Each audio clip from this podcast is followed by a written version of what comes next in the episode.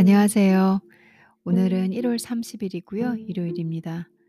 구정이 이제 본격적으로 시작을 하고 있죠. 그쵸? 어 한국은 내일부터 월, 화, 수가 구정 연휴로 빠지게 되는데 그래도 이번 주는 토요일, 일요일 뭐 그 앞전인 금요일까지 한다 그러면 한 6일 정도의 긴 휴가 그리고 긴 연휴로 돌입을 합니다. 뭐 대부분 비슷하더라고요. 제 친구들한테 물어봐도 어 뭐 "시댁에 간다." 음 뭐 "친정에 간다."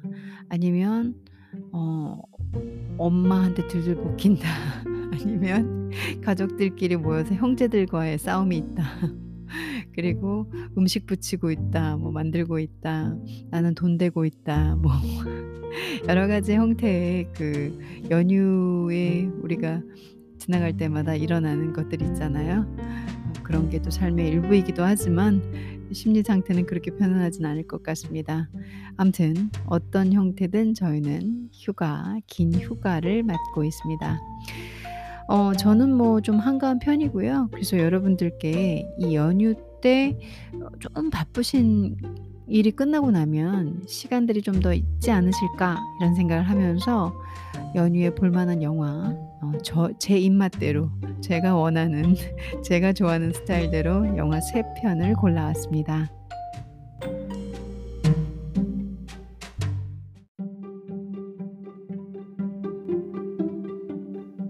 아무래도 이렇게 긴 연휴가 시작되면은 반드시 영화는 보실 것 같아요. 그리고 이렇게 혼자 1인 life가 점점 보급화되는 요즘에는 넷플릭스처럼 뭐 디즈니, 넷플릭스 같이 어 볼거리 그리고 유튜브 역시도 많은 그 볼거리를 제공하잖아요. 그래서 여러분들께 아 내가 봤을 때 정말 즐거웠고 음 좋았던 영화 몇 개를 골라서 그걸 여러분들께 제안을 그러니까 추천을 해 드려 봐야겠다라는 아이디어를 얻게 됐습니다. 그래서 어 영화 3 편을 추천을 할 예정이고요. 뭐 영화의 시간 누가 만들었고 음 출연진 뭐 이런 것까지는 블로그를 보시면 될 것 같고 저는 인제 제가 어떤 면에서 그 영화들이 좋았는지 정도만 어제 의견을 나누고 여러분들께 공유하다가 어 시간이 되실 때 한번 볼 수 있도록 준비만 해 드리고 음 오늘 콘텐츠는 정리를 할 겁니다. 그렇다면은 3편 중에서 첫 번째 영화 소개를 해 보겠습니다. 제가 추천드리는 첫 번째 영화 리틀 포레스트라는 영화입니다. 리틀 포레스트. 김태리 배우님 뭐 류준열 배우님 이렇게 등장을 하시는데요. 어 이 영화는 우선 편안하죠. 안 아 보신 분들 어떻게 생각하세요? 저랑 비슷한 느낌 받으셨나요? 저는 음그 영화 보면서 음식이 상당히 많이 나오잖아요. 자연, 시골로 돌아가서 음식을 너무나 너무나 좋아하는 1 인이에요 저는. '하루를 뭘 먹을까?'로 구성하는 사람 중에 한 명이고 그리고 맛있는 거 먹는 거 음 또 과자 너무 좋아하는 사람이거든요. 그러다 보니까 음식이 나온다는 얘기를 듣고 보게 된 영화였는데 내용이 편안하더라고요. 우리가 이렇게 극의 그 긴장감이나 극의 이런 어떤 음 역동적인 표현을 위해서 어 감정이 상당히 많이 들어갈 때가 많잖아요. 제가 보다 어 어떡하지, 어떡하지?' 막 이렇게 그런 그런 그 제 온갖 감정들이 다 빨려 들어가는 영화가 아니라 그 보여지는 내내 아름다운 시골? 그 아름 아름답다고 해야 되나? 음 시골의 모습은 왠지 좀 한적하잖아요. 도시랑은 다르잖아요. 도시하면은 꽉 찬 곳, 소비하는 곳, 돈이 흐르는 곳, 경쟁이 있는 곳, 상대적인 박탈감이 있는 곳 뭐 그게 도시의 어떤 상징적인 의미잖아요. 네. 시골은 뭐 뭐 이것저것 다 잘 자라는 곳, 노동을 들여야 하는 곳, 한적한 곳, 뭐 다 친구 같은 곳, 쪼끔 음 뭔가 정감 있는 곳? 이 이런 게 또 시골의 이미지인데 어 시골로 돌아가서 그 음식과 함께 사계절을 보여주는 그런 영화입니다. 어 저는 편안하고 잔잔하고 스트레스 없이 너무 좋더라고요. 그래서 여러분들께 그냥 구정때에 어 아무것도 안 하시는 분들도 계실 수 있겠지만 그 양가 집안과 혹은 본가, 본가에서 어 여러 가지 이제 가족들과 만나고 오면 또 지칠 수도 있잖아요. 우리 저희 나이대쯤 되면 가족들이 늘 위로가 되는 게 아니라 가족은 또 뿌리이기도 하지만 현재 이 중장년 장년층 기성세대들에겐 스트레스일 때도 많거든요. 그런 분들이 음' 편안하게 볼 수 있는 영화가 아닐까.'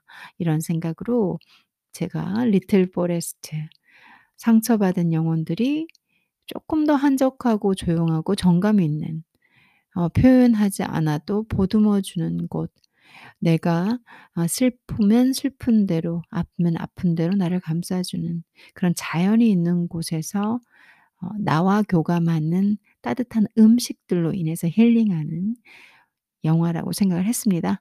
여러분들께서도 시간 되실 때 음 한번 봐 보시면 좋을 것 같습니다. 두 번째 영화는 더 할러데이라는 영화예요.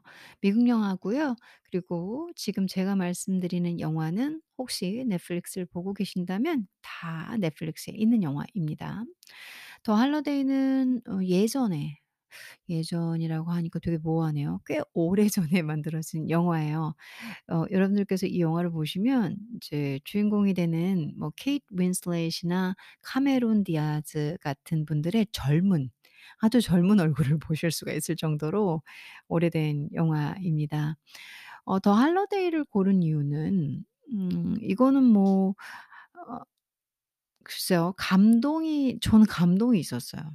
저한테는. 사람들은 "야 그거 다 빤한 예측 가능한 로맨스 영화잖아." 뭐 이러실 수는 있을 것 같은데 어 케이트가 우선은 그 정말 누군가를 엄청 사랑을 하는데 상대방이 이 착하고 성실하고 따뜻한 케이트의 사랑을 잘 몰라주죠. 그리고 좀 악용도 하고 그런 케이트가 따뜻한 사람 정말로 어 아주 아주 좋은 사람을 찾아가는 과정 그리고 상처가 많은 카메론 디아즈가 역시 자신을 이해해 주고 포용해 주고 따뜻하게 감싸 주는 사람들을 만나가는 과정입니다.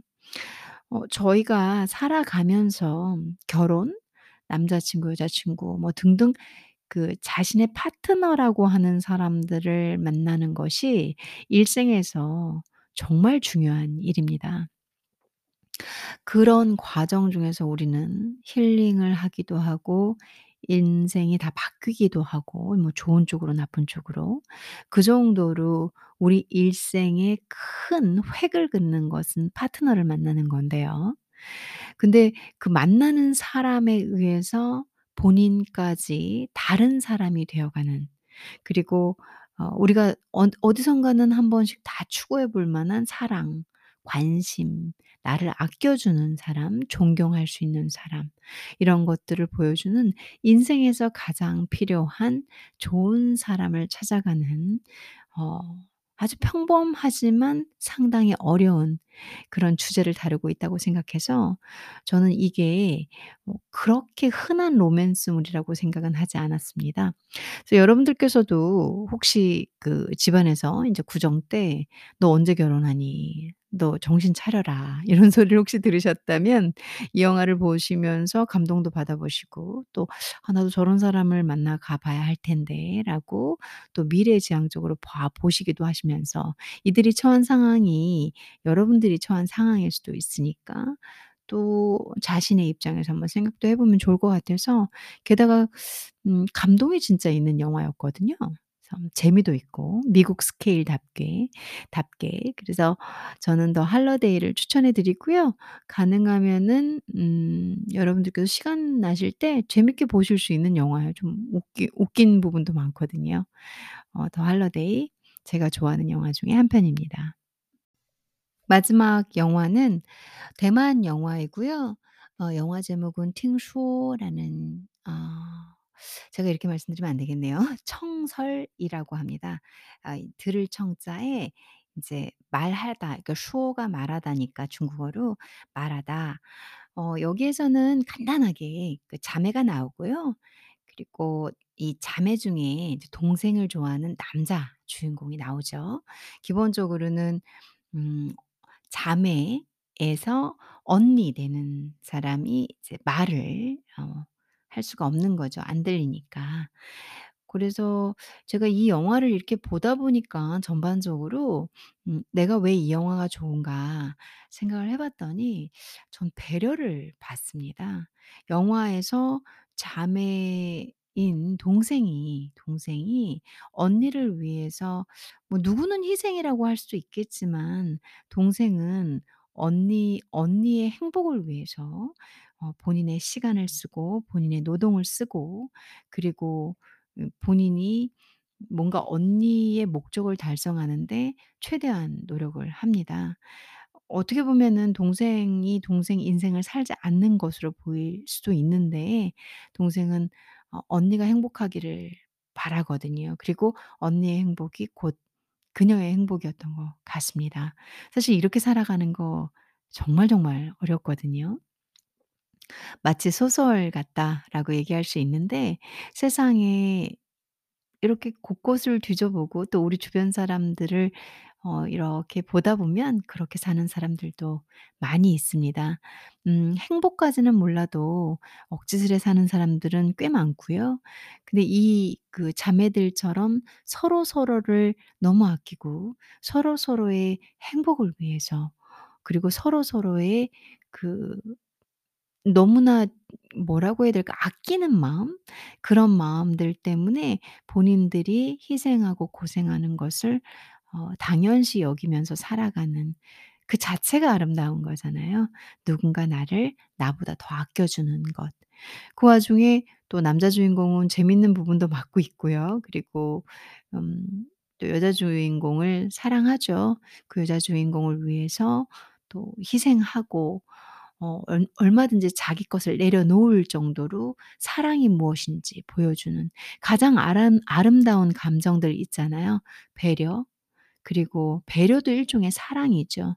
사랑, 헌신, 희생이란 단어보다는 그들이 선택해서 상대방의 행복을 위해서 주는 것 음 그런 것을 볼 수 있는 영화였기 때문에 전 좋았던 것 같습니다.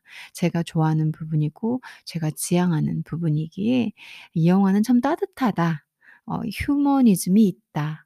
그리고 음 서로 서로 저렇게까지, 저렇게까지 희생할 수가 있을까?'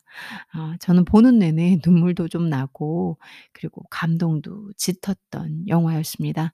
어 대만 영화 청설 여러분들도 시간 되시면은 한번 보시면은 마음이 이렇게 따뜻해지는 그런 영화라고 생각을 합니다.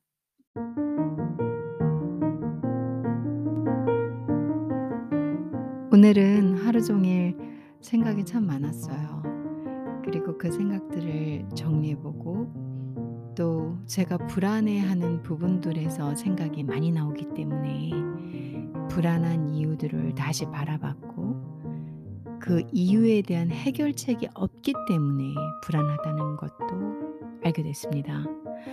그래서 또 불안한 요소들, 불안에 대한 해결책이 없는 것그 상황 그래서 그 불투명함 한 미래에 대해서 우리 모두 다 가진 그런 고민들을 어 저도 모르게 밀려 들어오는 그 매 순간, 매 순간에 어 불안함을 떨구고자 혼자 또 이 생각 저 생각으로 저를 강하게도 만들어 보고 긍정적으로 해석도 해 보고 또 좋아하는 것을 생각해 보기도 하면서 그렇게 보낸 하루였습니다. 저도 내일은 좀 바쁠 것 같은데요. 내일은 또 엄마가 만두를 만드신다고 하니까 가서 도와드려야 할 것 같습니다. 음 여러분들께서도 혼자 그리고 또 가족과 그리고 어떤 형태든 가족 가 가족과 함께든 혼자든 행복한 시간 보내시고요. 인생이 어 행복을 위해서는 제가 매일 같이 하는 말이잖아요. 많은 노력을 해야 하기 때문에 의식적으로 깨어 있으시기를 그리고 또 좋은 생각과 긍정적인 마인드로 행복한 연휴 보내시기를 바라면서 저는 오늘 방송을 정리하겠습니다. 새해 복 많이 받으시고요. 항상 행복하십시오. 감사합니다.